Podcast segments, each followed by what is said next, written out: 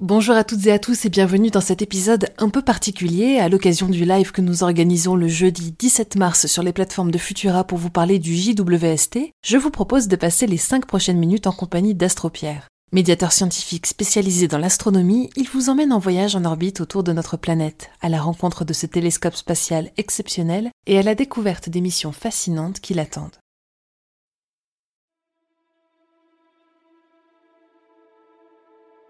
Nous sommes dans l'espace, loin derrière la Terre, à l'opposé du Soleil, à un million et demi de kilomètres de notre planète. Oh, ce n'est pas grand-chose, une fraction de la distance qui sépare la Terre de Mars. Ici, rien ne distingue cette portion d'espace vide de n'importe quel autre dans le système solaire. Et pourtant, sous l'action combinée de la gravité de la Terre et du Soleil, tout objet qui se trouve ici va suivre la Terre dans sa lente révolution autour du Soleil. D'ici, on peut donc tranquillement observer l'univers sans être dérangé par l'incessant vacarme du troupeau de bipèdes qui sillonnent la planète bleue. Ici, pour reprendre Charles Baudelaire, tout n'est qu'ordre et beauté, luxe, calme et volupté. C'est à cet endroit que les humains placent leurs instruments les plus sensibles, les plus complexes et les plus fragiles pour observer l'univers. Et c'est tout naturellement ici qu'est récemment venu se parquer le plus grand télescope spatial jamais construit, le JWST James Webb Space Telescope, nom donné en l'honneur de Monsieur James Webb, ancien administrateur de la NASA qui a occupé sa fonction pendant les années 60, juste avant les premiers pas des humains sur la Lune.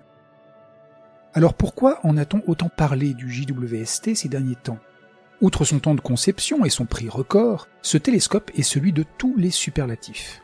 C'est d'abord le plus grand jamais envoyé dans l'espace. Cette taille est directement liée à son pouvoir de résolution, c'est-à-dire la finesse des détails qu'il sera capable de distinguer. Et si l'on veut qu'il soit capable de voir l'équivalent de la taille d'un ballon de football posé à 550 km, il lui faut un miroir gigantesque de 6 mètres 50 de large. Imaginez, si on le plaçait à la verticale, ce miroir serait aussi haut que deux paniers de basket de la NBA mis l'un au-dessus de l'autre. Et n'importe quel orfèvre vous le dira, que ce bijou réfléchisse parfaitement la lumière des astres dans ses instruments ultra sensibles, rien de tel qu'une petite couche d'or très fine d'à peine 600 atomes d'épaisseur. C'est bien beau tout ça, sur le papier, mais comment mettre dans l'espace un télescope tellement grand qu'il ne rentre dans aucune coiffe d'aucune fusée actuellement en service? Il n'y a qu'à le plier, vous dira n'importe quel fan d'origami.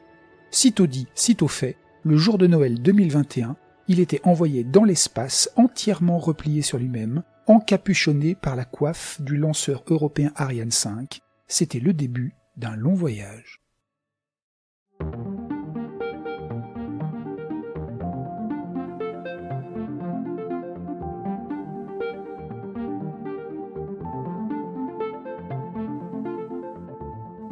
Pendant le mois qui a suivi son lancement jusqu'à son arrivée au point Lagrange numéro 2, celui où nous nous trouvions tout à l'heure il y a quelques instants, le JWST s'est depuis lentement déplié.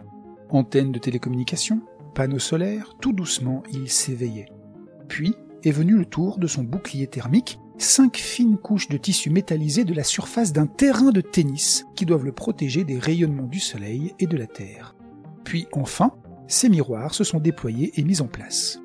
Bien évidemment, il n'était pas parfaitement positionné, mais chacun des 18 segments du miroir primaire a la capacité de bouger indépendamment, très légèrement, micromètre après micromètre, jusqu'à atteindre l'alignement parfait.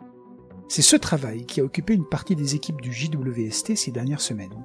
Depuis que son pare-soleil a été déployé, le miroir et les appareils embarqués sont à l'ombre et leur température diminue progressivement. À l'heure où je vous parle, début mars, le côté situé à l'ombre a atteint les moins 233 degrés nécessaires au bon fonctionnement des instruments. Pourquoi si froid? Parce que le JWST n'est pas le télescope spatial Hubble.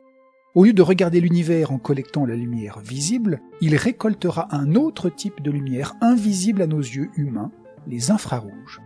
Or, ces infrarouges, tout corps chaud en émet. Le vôtre, le mien, celui des étoiles, mais aussi celui du télescope.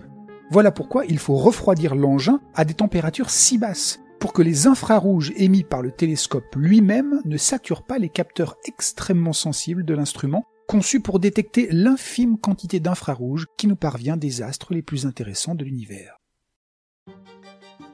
Car oui, l'univers émet des infrarouges. De tous les côtés. Les planètes du système solaire émettent des infrarouges. Les astéroïdes émettent des infrarouges. Les petits corps glacés derrière Pluton émettent des infrarouges. Les étoiles et les cortèges de planètes, de gaz et de poussière qui les entourent émettent des infrarouges.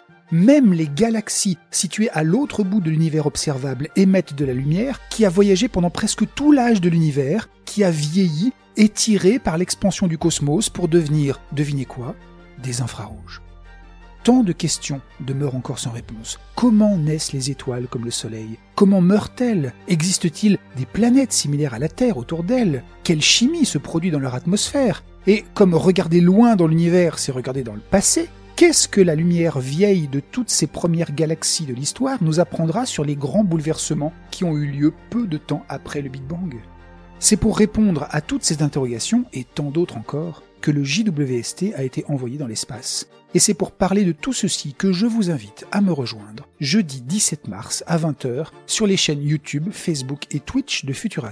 J'y serai en compagnie d'Éric Lagadec, astrophysicien à l'Observatoire de la Côte d'Azur, et de Lucie Lebouleux, astrophysicienne à l'Institut de planétologie et d'astrophysique de Grenoble. Nous discuterons ensemble de tout ça et répondrons à toutes vos questions. À très vite!